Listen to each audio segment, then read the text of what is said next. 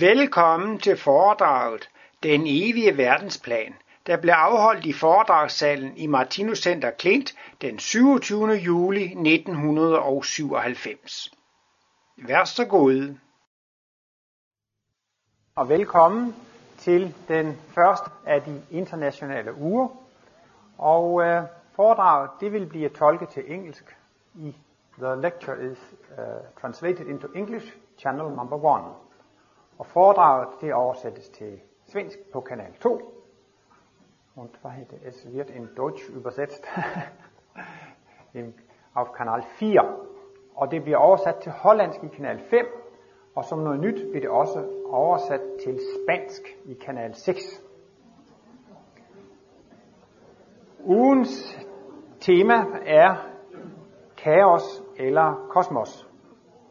Og ordene kaos og kosmos, det er jo to græske ord, som udtrykker en direkte modsætning, hvor kosmos jo er det velordnede, og kaos det er det uordnede. Ofte taler man jo om Martinus kosmologi, og så kunne man jo spørge sig, hvad betyder det egentlig, det der kosmologi? Kosmos har også den betydning, at det er hele universet. Kosmos er altså et udtryk for alt, hvad der eksisterer for hele universet. På et tidspunkt studerede jeg til og med lidt astronomi på universitetet, og der kunne man også studere kosmologi. Og det er så altså astronomernes øh, teorier om, hvordan universet er født, hvordan universet er opstået. Så man kunne måske slå de to forklaringer sammen og sige, at kosmologi, det er læren om det velordnede univers. Og øh, vi skal så altså beskæftige os med dette tema i ugens løb. Og i morgen øh, skal Gunnar Carlson holde foredrag. Der skal vi så have et lille kig opad i makrokosmos. Der skal vi se på jordkloden er et levende væsen. Og øh, næste dag er det Solvej, som skal tale om vores relation til mikrokosmos. Så der skal vi kigge lidt ned i mikrokosmos. Og øh, Martinus øh, taler jo om, at øh, alt er velordnet. Alt har et formål. Og øh, hvis man virkelig køber det, eller kan indse det, så vil man også kunne forstå, at et liv er en absurditet. Det er meningsløst, hvis man kun har et liv.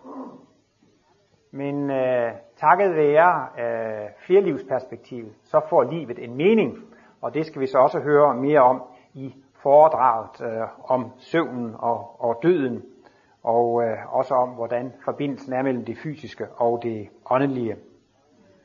Og øh, Olav skal tale om kærlighed og logik, og det er jo også meget interessant, at Martinus sætter lighedstegn imellem de to begreber og siger, at kærlighed og logik er identisk.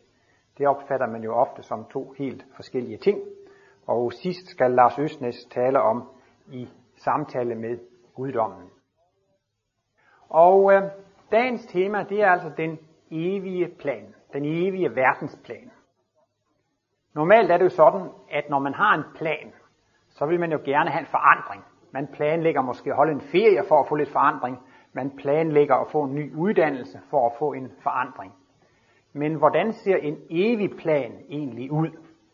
For men hvis man øh, ser på, at en ting er evig, så kan den jo ikke forandre sig. Hvis øh, der er en ting, der bevæger sig herfra og dertil, så er der noget, der har forandret sig, så er det ikke evigt, så er det foranderligt. Så det må jo være en mærkelig plan.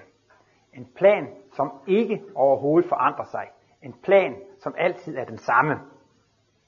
Og øh, ja, Martinus taler jo også om, om meningen med livet. Og set på kort sigt kan man sige, at meningen med livet det er, at vi skal øh, udvikle os. Men i en dybere forstand kan man altså spørge sig, hvad er meningen med livet? Og der siger Martinus, jamen, der er egentlig ingen mening med livet. Der er ingen mening med livet i den betydning, at vi kan nå et slutmål. For hvis livet skal være evigt, så kan man jo ikke have et slutmål. Så den dybeste mening med livet er egentlig blot dette, at man skal kunne blive ved med at opleve livet i al evighed. Og øh, for at kunne opleve livet, så må der jo være noget at opleve. Det er altså det er nødvendigt, at vi har kontraster, for at kunne opleve livet. Og øh, den evige plan er jo så altså, at når man er midt af en kontrast, så er der kun én løsning på problemet, og det er, at man kan få lov til at opleve den, den modsatte kontrast. Martinus øh, har jo altså lavet et evigt verdensbillede, og normalt så beskæftiger vi os kun med skabte ting.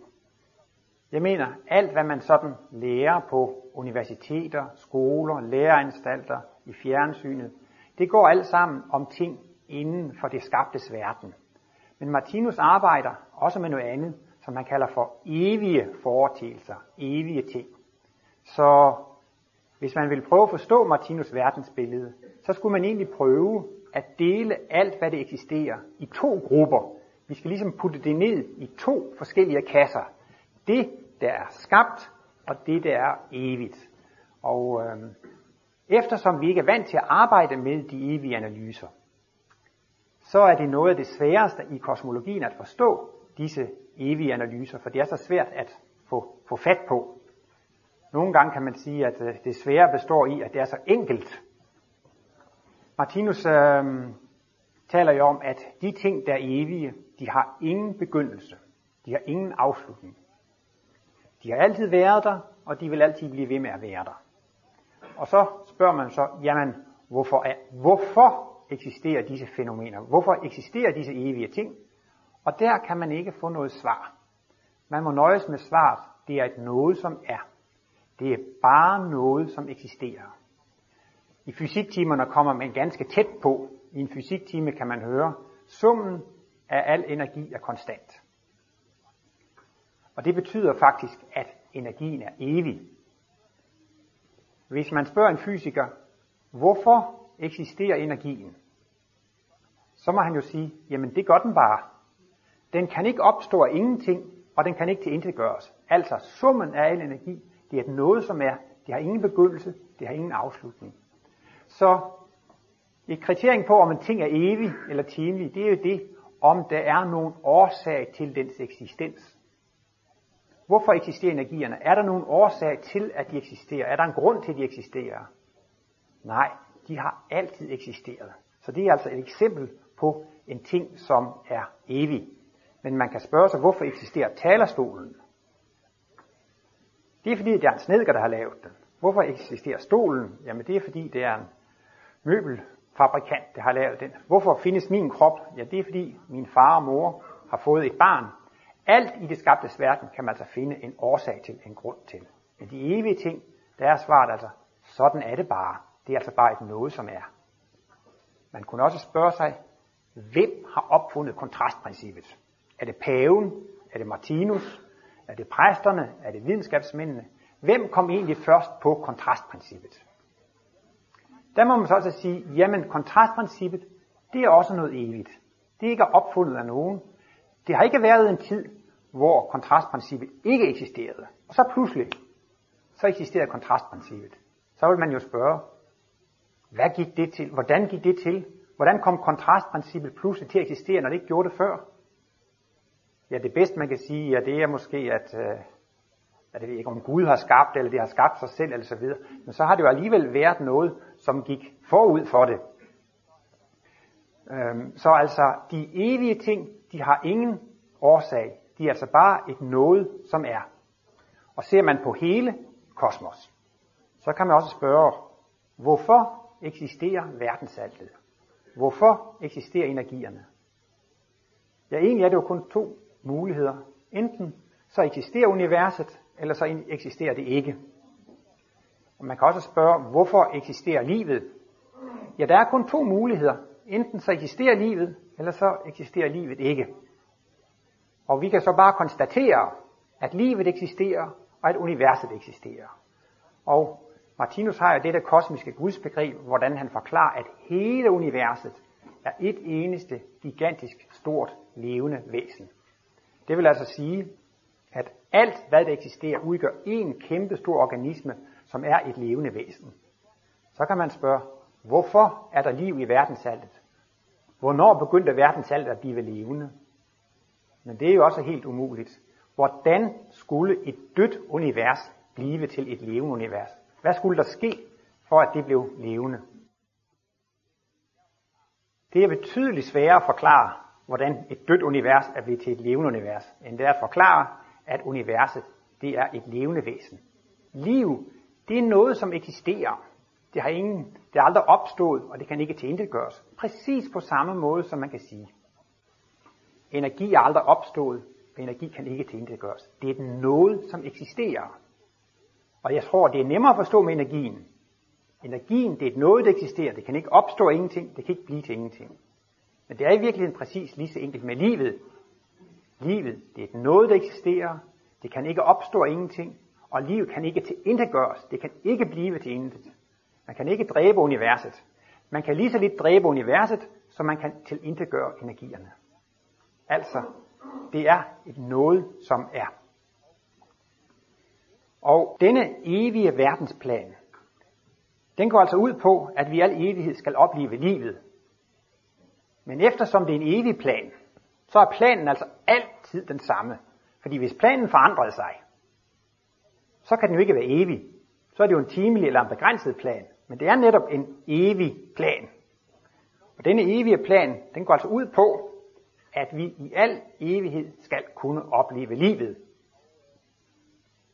Og øhm, Martinus har jo analyseret det levende væsens struktur. Det ser vi blandt andet på symbolet derovre. Det første symbol der, hvordan han kan vise, at det i teorien er sådan et, et øh, treenigt væsen. Og øh, ja, hvis man spørger, hvad er egentlig det geniale ved Martinus beskrivelse af et levende væsen, så kan man i al korthed sige, det geniale ved Martinus beskrivelse af det levende væsen, det er, at det har to sider. Man taler så tit om, at medaljen har også en bagside, eller medaljen har to sider. Og på en måde kan man sige, at det levende væsen har to sider. Det har en evig side, og det har en foranderlig side. Og det kan man sige, det er jo virkeligheden et meget mærkelig skabning. For alt, hvad vi normalt beskæftiger os med i den fysiske verden, det er sådan, at når det har en begyndelse, så har det også en afslutning. Har det ingen begyndelse, har det ingen afslutning. En hver ting, som er skabt, er skabt på et vist tidspunkt, der er det begyndt, og efter en vis periode, så vil det igen tilintetgøres. Det kan være, at en stol kan holde et par hundrede år. Det kan være, at et grundfjeld kan holde i hundrede af millioner af år. Men alt skabt, det går altså også af sin undergang i møde. Og hvis man ser på en snor, hvis den har en begyndelse, og man følger snoren, så vil man altså også se, at den har en slutning. Jeg ved ikke, om I kan forestille jer, at vi finder sådan et langt kabel her. Det begynder her, og så bliver vi og så kan man måske forestille sig, at man kan blive ved i al evighed. Det har ingen slutning i den anden ende. Men det er der ikke nogen, der tror på. Den må have en slutning. Og sådan er det nemlig. Alt, hvad der har en begyndelse, det har også en afslutning. I det skabtes verden. Og det er jo simpelthen det, man lærer på alle skoler og, og læreanstalter. Man arbejder kun i det skabtes verden. Og derfor er det så svært at forstå denne, hvad det levende væsen er for noget, hvad liv er for noget. Grunden til, det er så svært at forstå, hvad liv er, det er, at der i det skabtes verden ikke findes noget sidestykke til det. I det skabtes verden, der har vi alt har begyndelse og afslutning, men det levende væsen har to sider. Det har en skabt side, og det har en evig side, og det hænger ovenikøbet sammen til en enhed. Martinus har øh, beskrevet lidt om, hvordan han har oplevet det. I ved jo først, så gennemgik han jo den hvide ilddåb, hvor han så denne Kristusfigur gå ind i sig, og nogle dage senere, så oplevede Martinus det, som han kaldte for den gyldne ilddåb. Og der følte han jo, at værelset forsvandt, hans krop forsvandt. Alt her i det skabtes verden, det forsvandt. Og han følte sig, at han var i et guldhav, i et helt guldocean. Og han talte altså om disse guldtråde, som han oplevede. Og man må jo tro, altså det ligesom var det allerhøjeste, man overhovedet kan opleve. Lige før man når til den absolute stilhed. Og der fortæller Martinus om disse guldtråde, at de vibrerede og rørte sig i den ene ende, men i den anden ende, der fortonede de sig ind i stilheden. Og der prøver han jo faktisk på at forklare, hvordan noget kan have en begyndelse i den ene ende, men ikke noget i den anden ende. Altså disse tråde fortonede sig ganske umærkeligt ind i stilheden. Når Martinus maler X1 med den hvide farve, så tror jeg, det er fordi, at det kan ikke opleves. Det er det noget, som oplever. Man kunne måske lave en analogi og sige, øjet kan se alting, men det kan ikke se sig selv. Øjet kan, man kan måske se et spejlbillede af sine øjne, men det er ikke det samme. Det er noget, der ser, kan se alting, men det kan bare ikke se sig selv. Og det faste punkt, det er jeg, der oplever. Det kan opleve alting, det kan bare ikke opleve sig selv. Og i og med, at jeget er evigt uforanderligt det samme, så kan man jo forstå, der forekommer ikke en eneste bevægelse i jeget. Hvordan skulle man så kunne opleve jeget? Al oplevelse er baseret på, at det er en bevægelse. Farve, det udtrykker også en bevægelse. Det er jo vibrationer i forskellige bølgelængder og hastigheder. Man kan ikke opleve nogen som helst ting, hvis ikke der sker noget, hvis ikke der er en bevægelse. Hvis man er i jeget, der er ingen bevægelser, der er ingen kontraster, der er ikke noget at opleve. Så kunne man jo få det indtryk, at så må det jo være et ingenting. Men tværtimod forklarer Martinus, det er alting. Men det er umuligt at opleve alting på én gang. Man kunne jo forestille sig, nu vil jeg gerne prøve at opleve alting på én gang. Men hvordan må det være muligt at være fuldstændig lykkelig og harmonisk, og samtidig være deprimeret og uharmonisk? Hvordan er det muligt at opleve alt mulig varme, samtidig med, at man vil opleve alt kulde? Hvordan kan man, vil man opleve alle farver på én gang? Det er simpelthen umuligt at opleve alting på én gang. Det må simpelthen spaltes ud i dets mindre stykker, for at man kan opleve det. Og hvis I kigger på det symbol, så kunne man måske lade x1 symbolisere lyset, og x2, det mellemste stykke, kunne ligesom være et prisme. I ved jo, hvis man sender hvidt lys igennem et gasprisme, så kommer det ud i alle spektras farver. Dette prisme har altså spaltet det hvide lys ud i alt dets grundbestanddele. Der kan man også sige, man kan ikke opleve alle farver på én gang. Hvis man vil opleve alle farver på én gang, så neutraliserer de hinanden og bliver hvidt. Men man kan opleve farverne, hvis de bliver spaltet ud på bekostning af andre. Man kan heller ikke opleve alle tider på én gang. Man kan opleve et nu her, og så kan man huske noget, der er sket og noget, der foregår. Man, man kan ikke opleve altid på én gang. Man kan ikke opleve evigheden på én gang. Så basis for vores oplevelse, det er altså, at dette evige noget, som rummer alting, der eksisterer, at det bliver spaltet ud i små mindre pakker. Og så kan man opleve en pakke af gangen på bekostning af nogle andre pakker. Og det er så altså X2. Det er dette udspaltningsprincip, som kan udspalte dette guddommelige noget i de enkelte grundenergier. Og man kan også, hvis I kigger på hovedsymbolet, der er der midt på denne væg, ser man også, hvordan det guddommelige jeg, guddommens jeg, universets jeg, bliver udspaltet i de enkelte små jeger. Og det er også ved hjælp af X2, at det ene jeg bliver udspaltet i de mange jeger. Og det er altså det, der er basis for livsoplevelsen. At dette guddommelige noget, som bare eksisterer, det kan man ikke opleve direkte. Det må pakkes ud i små pakker, i forskellige kontraster, og dem kan man så opleve. Og den evige plan er jo sådan set i al sin enkelhed, at når man har oplevet én ting, og blevet med af den, og ikke har lyst til at opleve det mere, så skal der altid være en mulighed for at få lov til at opleve noget nyt. Ellers var det evige liv en umulighed. Og øh, i livsbog bind 3, der laver Martinus en yderligere fordybning af det levende væsens struktur. Her kan man sige, her har han inddelt det levende væsen i tre dele, x1, x2, x3. Lidt senere der i bind 3 inddeler han det i de 12 grundfaciter. Og lidt senere igen, så inddeler han det i 63 livssubstanser. Så det er måske nok det mest detaljerede, han har analyseret det levende væsen i disse 63 livssubstanser. Og der er så netop den første livssubstans, det er urbegæret. I det levende væsen er der en kraft, som gør, at det levende væsen altid har lyst til at opleve noget. Hvornår begyndte det urbegær? Hvordan er det kommet i gang? Men det er altså også bare et noget, som er. Livet er evigt, og så er urbegæret også lige så evigt som livet. Det er et noget, som altid har været der. Og det er altså væsenets lyst til bevægelse. Og Martinus siger, det er mødet imellem bevægelsen og stilheden. Urbegæret er rodfæstet i stilheden, men det urbegæret, som forårsager den første lille energimanifestation. Det er altså ligesom kildeudspringet. Man følger en kilde, og, eller en flod, en å, en bæk. Men til sidst kommer man til det der mærkelige sted, hvor vandet pipler frem af, af jorden. Det ser ud som om det pipler frem af ingenting. Og det er jo så, hvad man kan sammenligne med urbegæret der. Altså det er den allerførste bevægelse, der der pipler frem. Og så taler Martinus om livssubstans nummer 2, 3 og 4.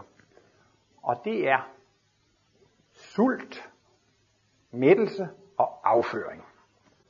Og det er altså det, at man længes efter noget, man sulter efter en ganske bestemt type oplevelse. Og det gør, at man tiltrækker denne oplevelse, og det kan man tiltrække så lang tid, indtil man bliver mæt. Og når man er mæt, så vil man gerne gøre sig fri af det, gøre sig af med det, og det er så det, han kalder for afføring, så skiller man sig af med det. Og det er altså, kan man sige, øh, den evige verdensplan. Når man har oplevet en kontrast, så kan man få lov til at opleve den så længe, indtil man er blevet midt, og så skiller man sig af med den. Og da man er midt af det, så længes man efter noget nyt. Og der findes altså kontraster, og det er altså også en evig lov. Lige så snart man er midt af en kontrast, så findes der kun en løsning på det, og det er, at man kan få lov til at opleve den modsatte kontrast. Hvis det har været varmt, varmt, varmt, varmt i lang tid. Hvad er løsningen på problemet? Det er, at man kan opleve modsætning der, det bliver koldere. Hvis nu man har travlt, og man arbejder og arbejder, og man er mæt af så stor aktivitet, hvad er løsningen på problemet? Jamen det er, at man slapper af, man får ferie, man laver mindre. Hvis man er midt af at gå i tomgang, ikke at lave noget, hvad er løsningen på problemet? Det er, at man får lidt mere aktivitet. Så et hvert fænomen i universet har altså også sådan et kontrast, indgår i et kontrastforhold. Som nogen synes jo, det lyder da egentlig ikke særlig spændende med denne evige verdensplan. Men altså, hvis planen er evig, så kan den absolut ikke forandre sig. Så den evige plan er altid, det levende væsen har adgang og mulighed til at opleve en kontrast, blive midt af den og gøre sig fri af det, og så kan det få lov til at opleve den modsatte kontrast. Og det evige liv er jo så dejligt, at alt det, man længes efter, altså det er altså lyster og længsler og ønsker. Det er den tiltrækkende kraft. Alle ønsker og længsler, de bliver opfyldte. Og når de så er opfyldt og så opstår der nye ønsker og længsler. Netop det, at så vil man gerne opleve det modsatte. Så man kan egentlig sige, at det evige liv, det er en evig juleaften. Så skriver man en ønskeseddel, og så får man alt det, man har ønsket sig. Men sådan er det altså i det evige liv.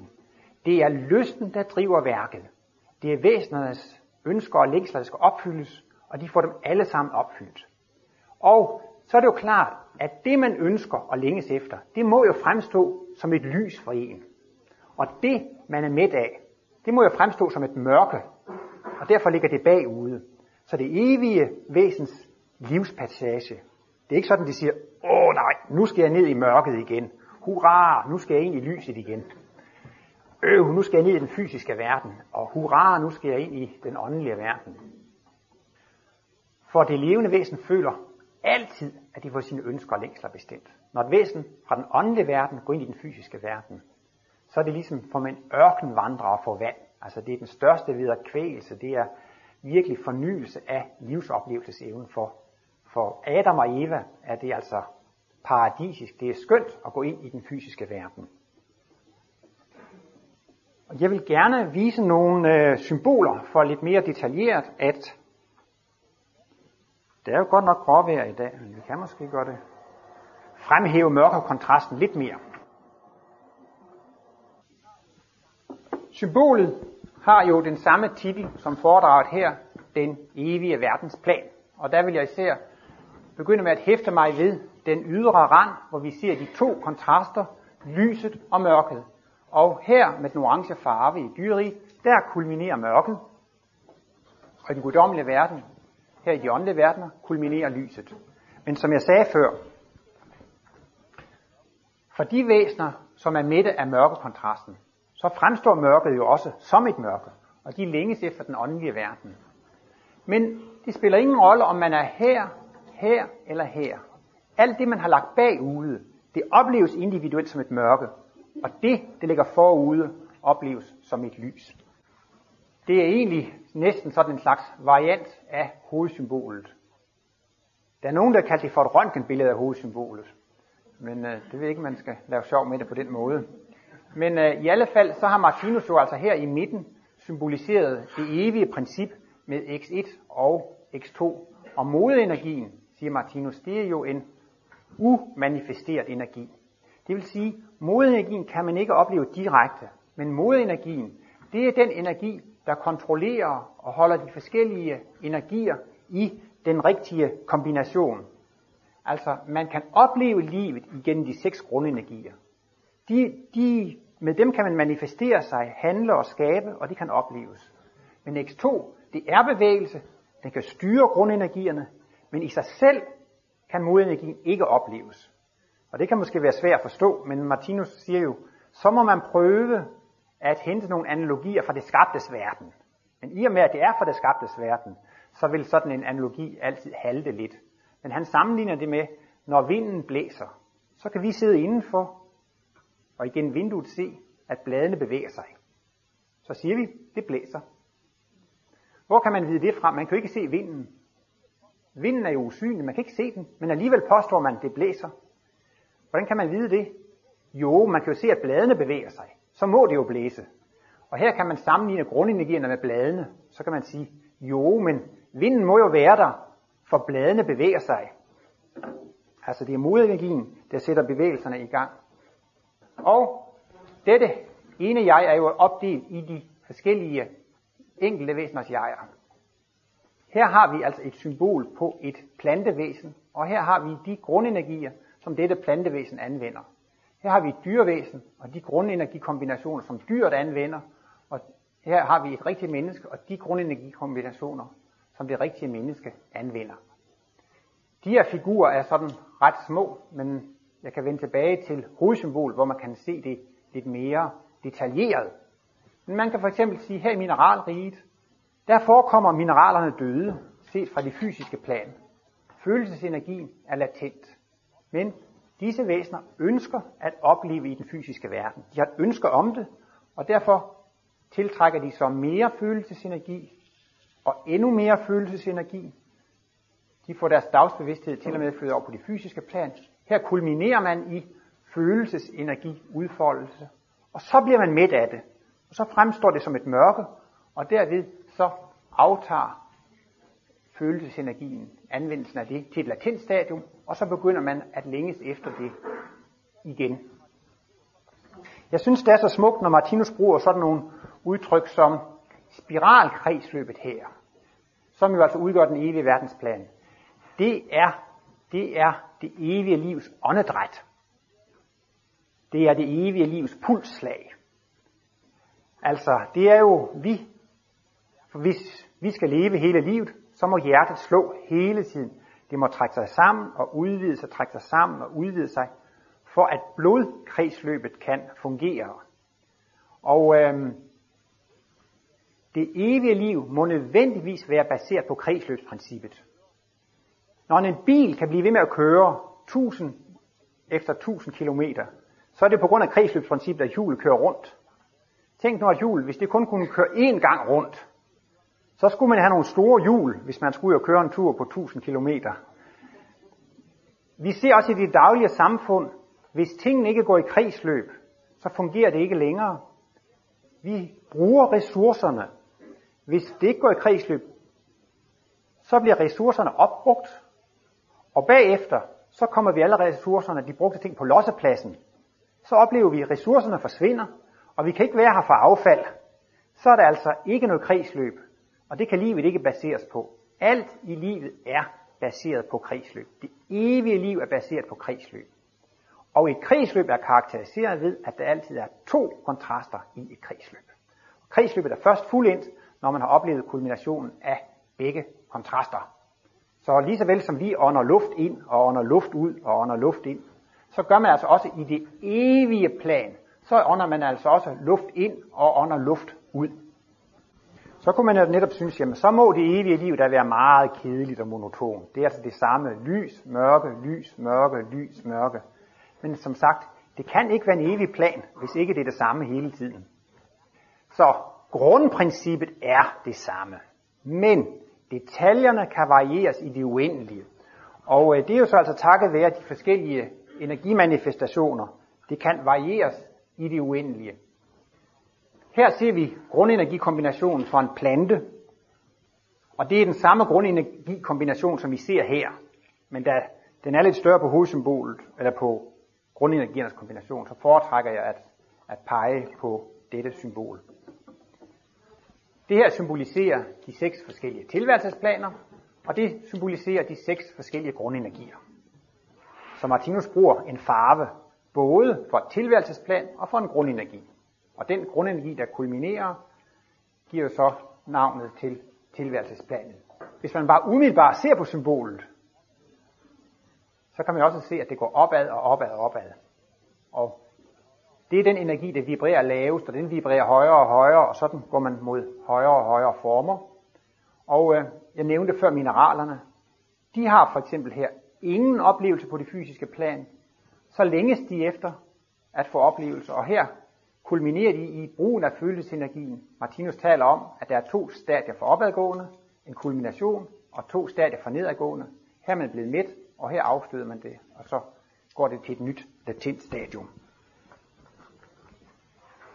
I forbindelse med dette symbol, så vil jeg gerne fremhæve nogle kontrastpar. Nogle kontrastpar. Og det, der er kontrastpar, det er jo følelse og hukommelse. Her kan vi se, at væsenet i salighedsriget kulminerer i udfoldelse af hukommelsesenergi. Og det er altså kulminationen af at leve i en indre verden. Man lever i sine egne tanker, sin egen hukommelse, og denne livsform er den livsform, der minder mest om guddommens. Guddommen er jo det væsen, der består af alle andre levende væsener. Guddommen har kun et indre liv. Men vores liv er jo baseret på, at vi kan vekselvirke med levende væsener uden for os selv. Men her kan man sige, her ligner vores livsoplevelse guddommen en lille smule. For hvis man slutter sig ind i sin egen erindringsverden, så er man jo konge der. Man er jo ene hersker i sin egen erindringsverden. Der er det jo mig, der er chefen. Så jeg er egentlig guddommen i min egen erindringsverden. Og når jeg er i min egen erindringsverden, så er jeg jo i min egen indre verden. Og når man skal kulminere i oplevelse i den indre verden, kan man ikke samtidig kulminere i oplevelse i den ydre verden. Så derfor må jo netop, når hukommelsen er maksimal, så må altså følelsesenergien være minimal. Alle vores fem fysiske sanser er jo baseret på følelse. Det er jo ikke bare det, at vi føler med huden, når der rammer lydbølger på trommehinden. Så opfanger vi disse vibrationer. Men det er jo i virkeligheden også det samme som at føle. Når der falder lys på nethinden, så føler vi også det. Så alle fem sanser er baseret på følelse. Her skal væsenerne til at få fodfæste i den fysiske verden, og øh, eftersom de ikke har nogen erfaringer i den fysiske verden, så må de have en startkapital. Og det er den gamle kosmiske bevidsthed omsat i automatfunktion. Instinktenergien foregår automatisk, og det er den startgæld, de har. Når man udfolder sig maksimalt i automatfunktion, så må den reflekterede tænkning altså have sit minimum. Så derfor må, der hvor instinktet er maksimalt, intelligensen være i minimum. Vi mennesker er her, vi kan for eksempel have meget svært ved at udvælge føden i kraft af instinkt, men så må vi bruge vores intelligens og læse den ideelle føde og andre gode kogebøger, for at få at vide, hvad man skal spise. Så i det omfang, at automatikken, instinktet svinder, så må vi jo i tilsvarende grad bruge vores øh, intelligens. Og et andet kontrastforhold, som jeg vil påpege, det er jo netop her i dyreriget og hos jordmenneskene, hvor vi kulminerer i den fysiske verden. Der har vi den tungeste og den groveste organisme, og der føler man sig identisk med materien. Hele det evige spiralkredsløb må også indeholde den kontrast, at man på et tidspunkt føler sig identisk med den fysiske krop, og føler altså, at når den forsvinder, så er alt ude. Og man skal altså blive kulminerende materialist og ateist. Man skal føle sig adskilt fra guddommen, fra alle andre levende væsener, og man skal tro, at man er identisk med sin fysiske krop, og når den fysiske krop forsvinder, så er jeg død, så er alting ude. Det er en kontrast. Og når man skal i den grad tro på, at ens krop er fysisk, og det er hele livet, så må selvfølgelig den energi, ved hvilken man oplever evighedsnaturen og Guds natur, være latent. Så derfor må intuitionsenergien, der bærer vores evighedsbevidsthed og vores Guds bevidsthed, her være latent. Efterhånden som vores følelse og vores intelligens udvikler sig og kommer i balance, så begynder den nye grundenergi, intuitionen, at komme ind i billedet. Og Martinus har talt om, at i et kosmisk glimt kan man komme til at opleve, at man er udødelig, at man er evig.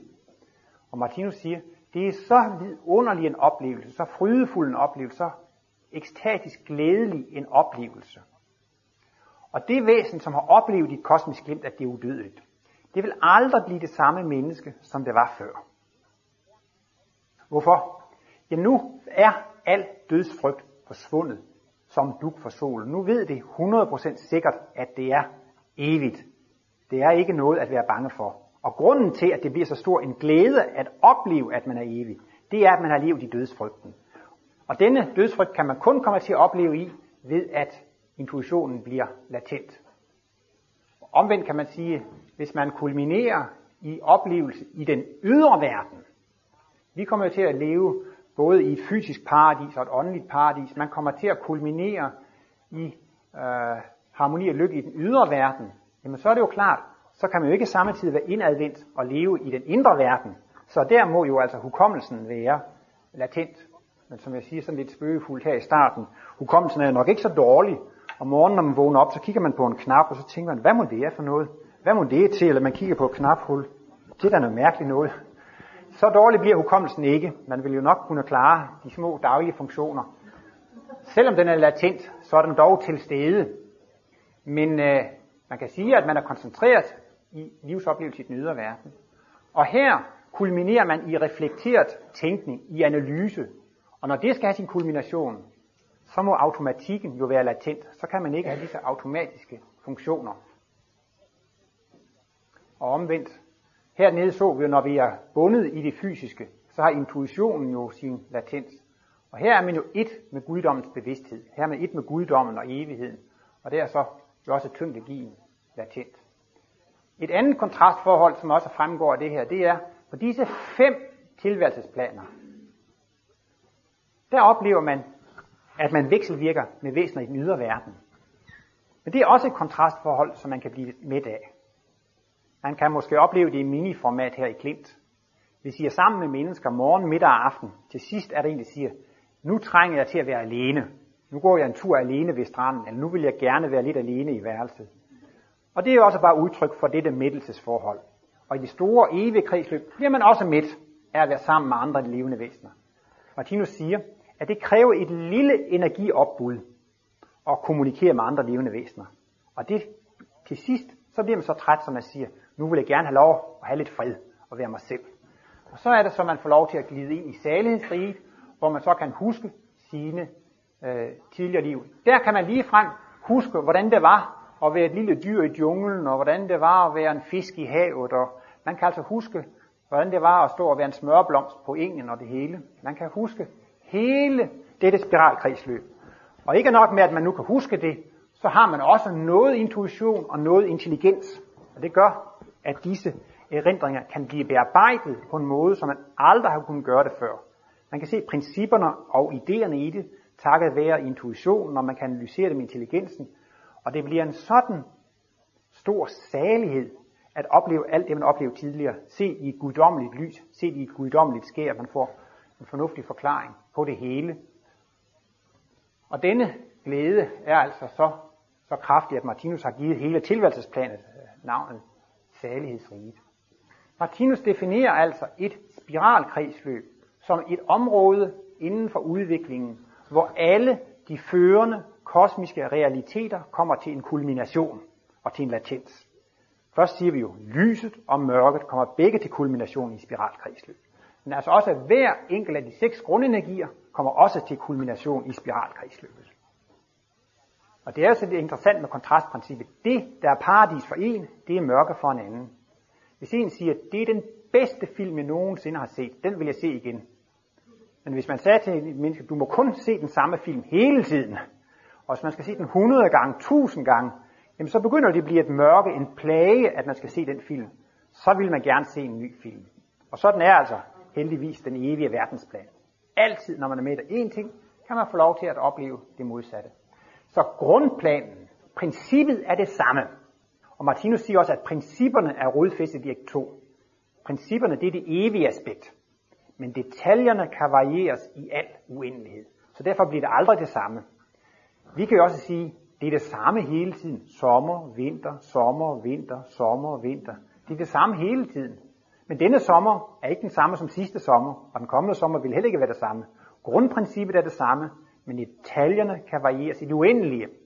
Og det er så blandt andet også det, Martinus forklarer på symbolet med de syv spiralkredsløb. Hvilke fantastiske variationer der er i organismeprincippet. Det er næsten ligesom, når I, det er altså det der symbol nede i hjørnet der. Det er næsten ligesom, når man laver en snemand om vinteren. Så ruller man sneen rundt og rundt. Og for hver runde, man er kommet rundt, så har man ligesom lagt et lag til sin vækst. Og det kan man næsten også se der på symbolet. Så man bliver jo hele tiden større og større. Men det er jo klart, set ud fra kosmisk perspektiv, så bliver man jo ikke større og større. Så har man samme størrelse hele tiden. Det er også Martinus siger, hvis vi nu går i den retning, så drejer kloden i den retning, og så drejer øh, mælkevejssystemet i en anden retning. Til sidst kan man spørge sig, hvilken retning går man egentlig i? Og Martinus siger jo, i virkeligheden kommer vi jo ikke ud af flækken. Vi er jo universets centrum. Jeg er jo i centrum hele tiden og kommer ind ingen vegne. Men det er jo netop den evige analyse og den timelige analyse. Dette symbol vil jeg også bare lige vise, at der findes også nogle øh, kontrast, som går over mere end et spiralkredsløb. Og det er det øh, polprincippet. Her ser vi for eksempel et kvinde i det nuværende dyrerige. Og det er tit, kvinderne ikke er tilfredse med den behandling, de får af mændene i samfundet i dag. Kvinderne, de vil gerne have lov at tage initiativ og have lov at bestemme og gøre ting, som de vil. Og det viser bare, at de er midt af det modtagende princip. Øh, den feminine pol er polen for modtagelseenergi, og den maskuline pol er polen for udsendelseenergi. Så man kan sige, at kvinderne er tydeligt der ved at være mætte af at være passive, at være modtagende. De vil være aktive og udfolde sin maskuline pol. De er mætte af det, men de skal også få lov til at udfolde det maskuline princip i fuld udstrækning i næste spiralkredsløb. Der er måske også mange mænd i dag, som synes, at måske at det er skønt at blive forført af kvinder, eller de synes, det er dejligt, at kvinderne tager initiativ, og der bliver gjort noget med dem, eller, øh, og det betyder også, at de er ved at være med af, at de altid skal tage initiativ. Det er dem, der altid skal gøre det. De kan også blive med af det maskuline princip, og får lov til så at kulminere i det modsatte princip. Så der er alligevel fuld retfærdighed på det kønslige område der. Så der er ingen grund til at klage. Alting det går op, alting det når sin fuldendte balance. Men problemet er bare, at her skal vi jo se over enorme tidsepoker, før det har nået sit øh, balancepunkt. Og jeg, det er symbol, som hedder livet og døden. Det er fjerde symbolbog, det er også i fjerde ben af livets bog, hvor vi ser udviklingsstilen. Og det, jeg vil hæfte mig ved i dette symbol, det er det, at Martinus har indtegnet to figurer i hvert rige. Og den ene kalder han for paradiszonen, og den anden kalder han for uddrivelseszonen. For mineralerne er det rent paradis at komme ind i planteriget. Men efterhånden, så bliver de mætte af livsbetingelserne i planteriget. Og de vil gerne opleve noget mere i den fysiske verden. Og når de er mætte af det, så opstår der her en ny længsel. Og jeg synes også, her er det meget smukt symbolsk udtrykt. Hver gang man er blevet midt af én ting, så fødes der længselen efter noget nyt. Og så forlader man planteriget, fordi man er blevet midt af det. Og det er en uddrivelseszone. Og den mørke skravering viser jo, at man er blevet midt af det. Nu går man ud af det. Den første halvdel af dyreriget, eller det egentlige dyrerige, det er jo også et paradis. Ser man naturfilm, ser man jo alligevel, hvor paradisisk dyrene lever. Så dyreriget, det er egentlig en paradisisk tilstand. Men vi vil jo ikke sige med krig og kriser og konflikter, at vores ophold her i dyreriget er et paradis. Så er vi i gang med en uddrivelseszone. Da vi blev mætte af dyreriget, så opstod der en længsel efter kærlighed og harmoni, og så vokser der nyt frem. Så det er ikke bare det store spiralkredsløb, som har en mørke og en lys kontrast. Man kan blive midt af den fysiske verden, og man kan blive midt af den åndelige verden. Men altså også for hvert enkelt tilværelsesplan er der en, en sultzone og en, og en mættelseszone. Så det er jo, som jeg sagde før, så dejligt, at det er hele tiden lysten, der driver værket. Der er ingen, der siger, nu har du været i dyreriget i 117 millioner inkarnationer, nu er det ydt, vi kan ikke have dig længere her. Man får lov at være der lige så lang tid man vil, indtil man er 100% smittet, indtil man selv ønsker at gå videre. Og her vil jeg også gerne komme igen lidt ind på det med evige analyser og timelige analyser. Martinus omtaler problemet i begyndelsen af fjerde bind af livets bog. Der omtaler han noget, der hedder tankedrill. Der er tit folk, de kluder i analyserne, eller hvis der er nogen her i Klint, der diskuterer, så kan man blive meget, man kan blive meget uenige. Og det hænger altså sammen med, at man ikke analyserer det ud fra det samme udgangspunkt. Det kan være, at man diskuterer om krigen i Bosnien, og den ene siger, at det er jo vældig godt, at de mennesker dernede kan få nogle lidelser. For ser du, det er sådan, guddommen skaber kristusvæsener og gudevæsener. Takket være karma-princippet, så kan de få lov at opleve virkningerne af det, de har gjort forkert. Og virkningerne af den smerte og lidelse, de får, det er kærlighed og humanitet. De bliver altså, det er jo virkelig en næste kærlighedsfabrik dernede i Bosnien. Fordi resultatet er, at menneskene bliver så humane og kærlige, så det går fremad. Og en anden siger, du er jo pervers, du siger, at krig er godt. Det er da de forfærdeligste lidelser, og menneskerne lider og har smerter. Man kan lige frem komme til, måske nogen siger, ja, atombomber, det er godt. Altså, det er jo et uundværligt led i den guddommelige verdensplan. Man må absolut kulminere i, i mørke, så det er jo virkelig vidunderligt, at der findes atombomber. Og en anden vil jo sige, at det er jo det mest djævelske, der findes. Og det er så altså det der tankedriv, man kommer ind i, fordi man blander timelige og evige ting sammen. Og jeg synes, Martinus har behandlet det problem og løst det næsten med fire ord i det, han siger, det behagelige gode og det ubehagelige gode. Det sidste ord gode, det repræsenterer den evige analyse. Når Martinus siger, at alt er så godt, siger man, skal det altid være så godt? Skal det aldrig nogensinde forandre sig lidt? Nej, det skal det ikke, fordi det er en evig analyse. Hvis det var så godt en gang imellem, men ikke altid, så var det jo ikke en evig analyse. Men netop analysen, alt er så godt, det er en evig analyse. Men vi oplever det i det skabtes verden, at en gang imellem så er det behageligt, og nogle gange er det ubehageligt. Og det er så netop den timelige, eller det skabte dimension, som Martinus får ind i det. Begge dele er lige nødvendige for livsoplevelsen. Både den skabte side og den evige side er lige nødvendige. Så der siger Martinus så, det ubehagelige gode. Det ubehagelige, det er egentlig den timelige analyse, og gode, det er den evige analyse. Så man kan sige om krigen, det er altså det ubehagelige gode. Der har man fået begge analyser med på, på plads. Dette symbol her er i gamle dage blevet forklaret som igennem døden. Man kunne egentlig også godt sige, jamen det her, det symboliserer gennem søvnen. Og man kan også godt sige, jamen det symboliserer gennem spiralkredsløbet. Fordi vi går jo gennem de samme åndelige verdener. Og der var måske nogen, der blev lidt overrasket, dengang fjerde symbolvåg kom ud, at Martinus bestemte sig for at forklare den sådan, at dette symbol forklarer igen spiralkredsløbet, og ikke igen døden. Men princippet er det samme. Og øh, han gav det titlen Den tilslørede og afslørede evige sandhed. Og hvad er så den evige sandhed, for at være meget kort? Ja, den evige sandhed, det er jo det. Alt er så godt. Hele universet vibrerer af kærlighed. Verdensaldets grundtone er kærlighed. Og Gud er altså kærlig. Mørket og lidelsen er i virkeligheden kærlighed forklædning. Det er altså den evige sandhed er. Alt er så godt. Men denne opfattelse kan være mere eller mindre tilsløret. Her ser vi så øh, dyreriget, og øh, Martinus lader det øh, symbolisere øh, den del af dyreriet, hvor der findes mennesker. Her har vi altså et meget primitivt dyremenneske, abemenneske, og her har vi så altså jordmennesker på forskellige udviklingstrin. Og den videre sorte farve symboliserer til hvor stor en grad de praktiserer det dræbende princip. Og vi ser jo her hos de primitive mennesker, dyremennesker, de praktiserer det dræbende princip i meget stor udstrækning. Og det er jo fordi, at det er en livsbetingelse. Det hører også med til den evige verdensplan.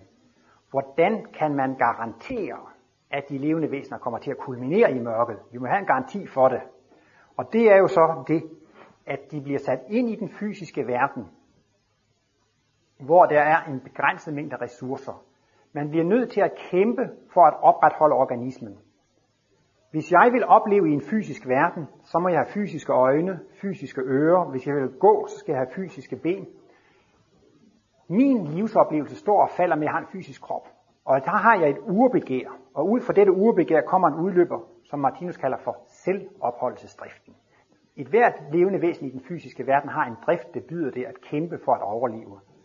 Og så når det ikke er ressourcer nok, så bliver der sådan en kamp mod alle andre. Og det er kun med ægtefælden eller magen og afkommet, hvor det kan være et lille paradis. Alt andet udenom, det er faktisk krig eller trusler. Og heroppe ovenover kan man så symbolisere det syn, man har på tilværelsen. Og hvis man lader symbolet symbolisere gennem døden, så er det altså de, de paradisforestillinger i den mellemstand, man har. Hvis man er en vældig dræber, jamen så er det jo paradisisk i paradiset at dræbe. Og netop når hele omverdenen faktisk truer en eller er fjender, så får man jo faktisk det indtryk, at hele omverdenen er fjendtligt indstillet imod mig. Og der kan man sige, der er den evige sandhed tilsløret. Man lider altså af den misforståelse, at hele verden den er farlig. Hele verden er truende. Jeg har kun et lille paradis, der hvor jeg har det familiekærligheden. Men efterhånden, så bliver menneskene også modtagelige for en øh, højere åndelig øh, vejledning, og de begynder altså også i kraft af deres lidelser at få udviklet mere følelse, og de får andre opfattelser af virkeligheden. Og man kan jo sige, at Mohammed og Moses, ja, Buddha og Jesus osv., alle disse verdensgenløsere har været med til at afsløre noget af den evige sandhed. Og jo mere kærlighed der er, Martinus taler om de tre humane verdensreligioner, så kommer der mere og mere lys ind i deres forestillinger. Men det er jo ofte sådan i de religiøse forestillinger, at man ser, at det behagelige, det er Gud, som er ophav til det, og det er djævlen, som er ophav til det ubehagelige. Så man deler ligesom verden i to dele, det gode og det onde, Guds område og djævelsens område. Og det er altså heller ikke en evig sandhed. Det er bare sådan, som det ser ud fra, ser ud fra mit synspunkt. Men efterhånden, som man får større og større kendskab til den evige sandhed, så ser man mere og mere, at tingene er udtryk for kærlighed. Og når man øh, bliver mere og mere human, og efterhånden også begynder at arbejde med analyserne, så begynder man mere og mere at forstå, at alt er så godt. Til sidst, så bliver ens livssyn altså dette, at alt er i virkeligheden udtryk for kærlighed. Og her har mennesket nået et trin, som Martinus kalder for kosmisk bevidsthed. Og der kan man så se, at dette væsen har så en fri og uhindret adgang til de højere åndelige verdener. Og øh, så her efter dyrerige, så kommer altså det rigtige menneskerige, og så går vi videre opad. Men i virkeligheden, selvom vi også er interesseret i Martinus kosmologi, så ligger vi stadigvæk under for dette at tænke i sort og hvidt. Vi har stadigvæk meget let ved at opdele verden i to dele. Det er sådan set uh, vores gode venner, som vi godt kan lide, og så er det måske vores uvenner, som er imod os. De mennesker, der irriterer os, det tilhører det mørke, og de mennesker, som er rare og venlige, de tilhører jo øh, lyset. Jeg har også ladt mig fortælle, at hvis nu for eksempel der er en familie, hvor der er en, øh, et barn, lad os sige, det er en familie med 5-6 børn, og så er der et barn, det er altså meget uartigt. Og det bliver jo så søndebukken og får altid skæld ud. Og det er altid det barn der, som skal skælde ud. Men hvis det barn så forsvinder ud af familien, så viser det sig, at så bliver det et nyt barn, som bliver søndebuk.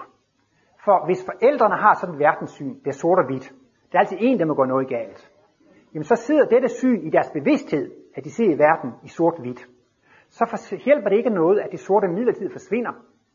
Fordi, så, fordi de er vant til at se det i sort-hvidt, så ser de en anden.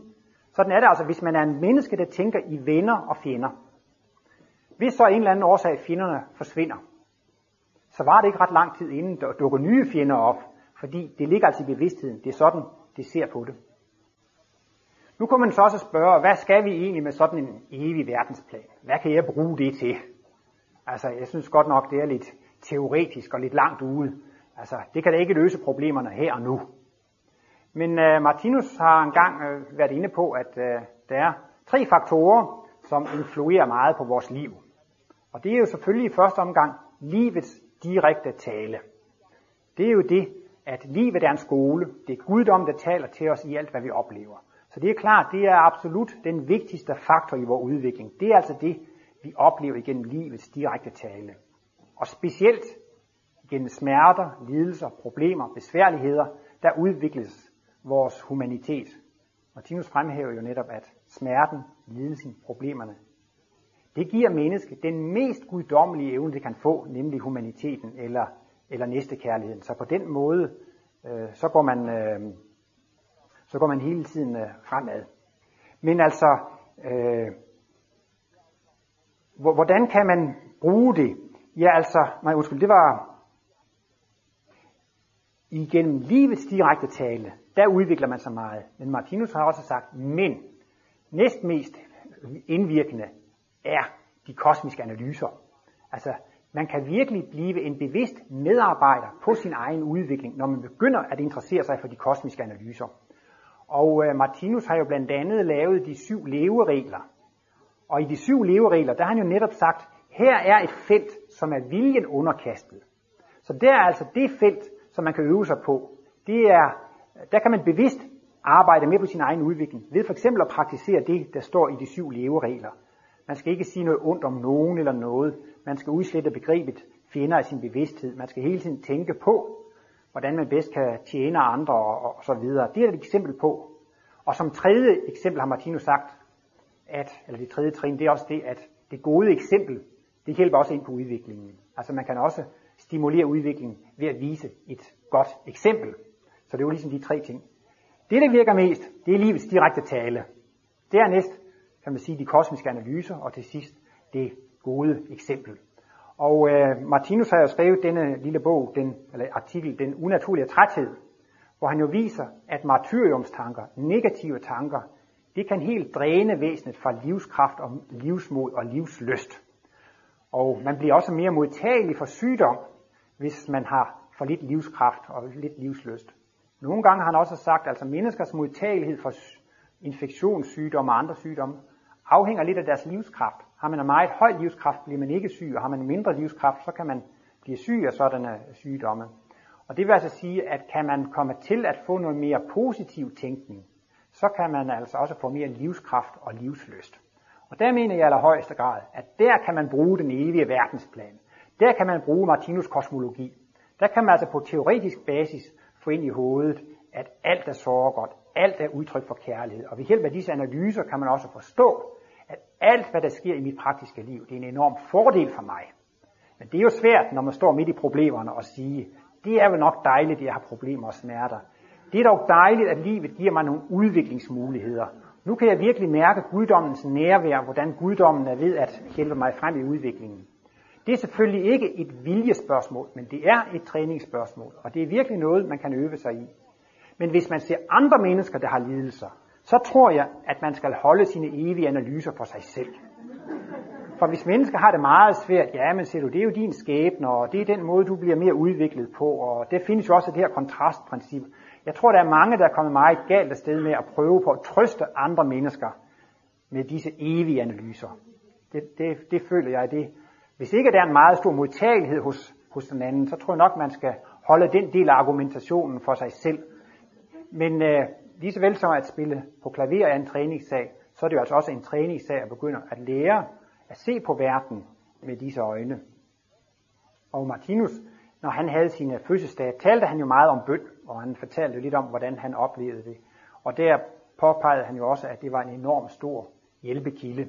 Altså, hvis man vil have lidt lys og optimisme ind i sit sind, så kan man bruge disse kosmiske analyser til at få det, og så kan man bruge bønden. De to ting peger Martinus på. Ved hjælp af forståelse af den evige verdensplan, ved hjælp af at man forstår de kosmiske analyser, så kan bønden blive så udviklet, at man kan gå igennem problemer og smerter uden at blive nedtrykt. Det vil sige, at man kan have smerter og problemer og være i forfærdelige situationer, men man kan alligevel gå igennem disse situationer med optimismen i behold. Man tror måske, hvis man er syg og har problemer, så må man nødvendigvis være ulykkelig. Men man kan efterhånden arbejde sig ud af disse ulykkelige trin, selvom man er syg og har problemer og smerter. Og det er så netop ved at forstå i teorien, at alt er så godt, og så også ved at forbedre sin bøn, eller sit forhold til guddommen. Og øh, Martinus taler jo om, at vi har kontakt med guddommen på to måder. Den telepatiske kontakt i form af den åndelige bøn, og så har vi også i den ydre verden. Gud taler til os overalt. Og i den telepatiske kontakt med guddommen, der kan vi altså få kraft og styrke og energi og optimisme. Vi kan også bede for andre mennesker, så de også momentvis kan opleve den kraft og styrke og optimisme, som, som vi øh, ønsker dem. Så bønden kan både hjælpe andre, men altså også en selv. Men det, der er selvfølgelig er det sværeste for os, det er at opleve Guds væsen eller Guds nærvær overalt i den ydre verden. Også der, hvor vi møder ubehaget og, og, og besværlighederne og smerten og lidelsen. Det er der kunsten er efterhånden at trænes op til at se Guds nærvær i alle disse smerter og lidelser. Og Martinus siger, at det er godt at øve sig i at bede den bøn, som hedder, ske ikke min, men din vilje. Jesus sagde jo i Gethsemane have, lad denne kald gå forbi mig, hvis det er muligt. Og det betyder, lad mig slippe for dette problem, hvis det er muligt. Man må gerne bede om at slippe for alle sine problemer. Og det er ikke sikkert, man gør det, og så bliver man måske skuffet. Men øh, Martinus siger, hvis man lægger til, ske ikke min, men din vilje, så bliver bønnen altid hørt. Og jo mere man samtaler med guddommen, jo mere bevidst bliver man jo i, at det er guddommens vilje, som sker overalt, og det i virkeligheden er en fordel. Så behøver man ikke at være bange for, om man skal blive fyret, eller man ikke skal blive fyret. Om huset kan gå på tvangsauktion, eller det ikke skal gå på tvangsauktion. Hvis man vender sig til i alle livets situationer at sige, ske ikke min, men din vilje, så kan man altså lære at gå igennem livet uden frygt og angst, og altså have et umådeligt, skal man sige, harmonisk og øh, positivt forhold til livet og til guddommen. Tak for nu.